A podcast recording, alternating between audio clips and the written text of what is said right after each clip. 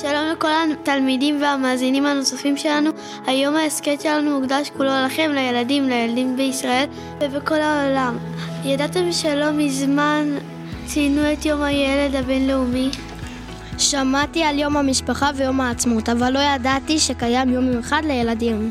אני שמעתי על יום ההליכה, יום כדור הארץ ואפילו יום הפיצה, אבל לא ידעתי שיש יום לילדים ועוד בינלאומי זה ממש מגניב. אני דווקא כן ראיתי בלוח השנה שעל המקרר שלנו כתוב יום הילד הבינלאומי, אפילו אני זוכרת את התאריך שבו היה מסומן היום, ה-11 לאוקטובר. אבל מה זה בעצם יום הילד ולמה צריך יום כזה? שאלה חכמה שאלת, אז למה צריך יום מיוחד להזכיר את זכויות הילדים בעולם? זכויות? מה זה אומר זכויות? אני אוהבת זכויות. תמיד אני אומרת להורים שלי שזכותי, זכותי לקבל ממתקים כל יום, וזכותי לישון מתי שבא לי. אז יום הילד הוא יום שאנחנו יכולים לבקש ולקבל כל מה שאנחנו רוצים? איזה כיף, אז היום לא יגבילו אותי בזמן המסך. נשמע לי קצת לא הגיוני, נראה לי שזכויות הן כוונה לדברים אחרים, למרות שלא אתנגד ליום פינוק הילד. אתה צודק, זכויות הן לא לקבל ממתק או כלב, זכויות הן אחריות ומחויבות, שמירה על דברים חשובים. זה אומר שהזכויות שלנו שומרות עלינו? בדיוק. הזכויות נועדו לשמור ולכבד ולהגן על הילדים. ולכן, בשנת 1990 חתמו מדינות האו"ם על מסמך שעוסק בזכויות הילד. מעניין מה כתוב במסמך הזה. אם אני הייתי כותב את המסמך הזה, אז הייתי כותב שזכותם של ילדים לעשות רק חיים. אולי אפילו מבטל את כל בתי הספר בעולם. זכותי להיות קטן, זה הכי כיף בעולם. פתאום עכשיו נדמה לי שלהיות קטן זה הכי כיף בעולם. אבל האם לדעתכם ילדים יכולים להסתדר ללא בתי ספר? אני דווקא מאוד אוהבת את בית הספר, לדעתי הוא חשוב מאוד לילדים. נכון, תחשבו על זה, שבימים של המלחמה אנחנו פתאום ממש מתגעגעים לבית הספר ומעדיפים להגיע לכיתה לפגוש את המורה והחברים. יפה מאוד, אתם לבד. הגעתם לאחת הנקודות החשובות שמופיעות בדיוק בעמלת הזכויות הילד, החוק להשכלה, ללמוד. מה, לא לכל הילדים בעולם יש בית ספר? באמת? אני נזכרת שלמדנו על ילדה שנלחמה לקבל השכלה בבית הספר. אני חושבת שקראו לה מלאלה.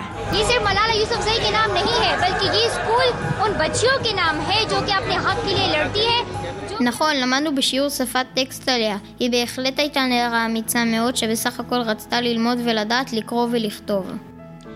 אתם צודקים, לא כל הילדים בעולם מוגנים בעזרת זכויות הילד, ויש מדינות שבהן לילדים אין זכות ללמוד. אני פעם ראיתי סרט אמיתי שצילמו בו ילדים במדינת נפאל שהם יוצאים בבוקר לעבודה במקום ללימודים.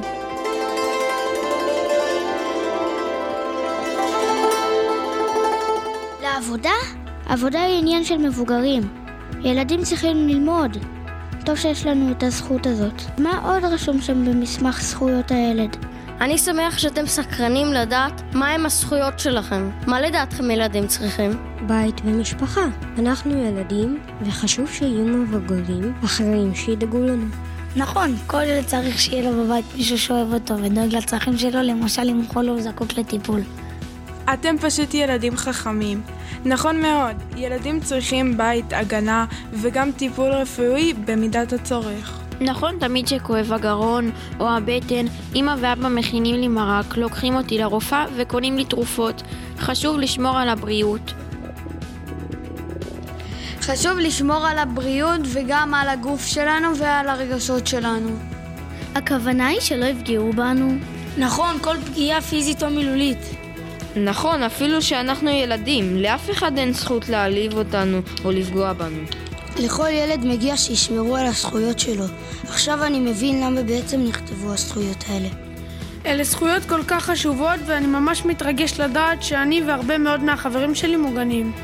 זכרו ילדים להודות לאנשים שדואגים לכם, מגנים עליכם, ובעצם נותנים לכם אהבה, חום וטיפול הולם. אני בטוח שגם כל המאזינים שלנו שמחים לדעת שיש לכל הילדים זכויות בעולם ושאנחנו חשובים. אז לכל המאזינים שלנו, לכו ותחגגו את יום זכויות הילד. זכרו שאתם חשובים ואהובים. ביי ביי לכל המאזינים שלנו, בפודקאסט של בית ספר גלילות. להתראות! כן, כן, אני זוכר איך הייתי קטן ושיגעתי את כולם לא